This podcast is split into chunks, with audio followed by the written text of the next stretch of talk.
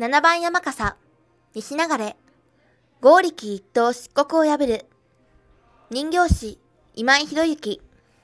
火の神、天照大神が、雨の伊早宿にお隠れになると、天地の全世界は漆黒の闇夜に包まれ続けます。暗闇のはずなのに、笑いざわめき賑わう外の様子を怪しく思い、伊早宿を少し開け覗かれます。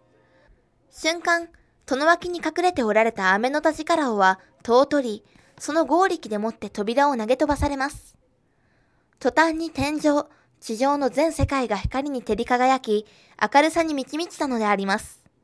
近年、大震災をはじめ、災害や事件、事故が多発し、政治経済状況にもなかなか巧妙が見出せず、世の中まさに閉塞状況にあります。日本はもちろん、全世界が明るく光り輝きますように記念いたしまして、古事記編纂1300年にちなんで、柿山笠の人形に託しました。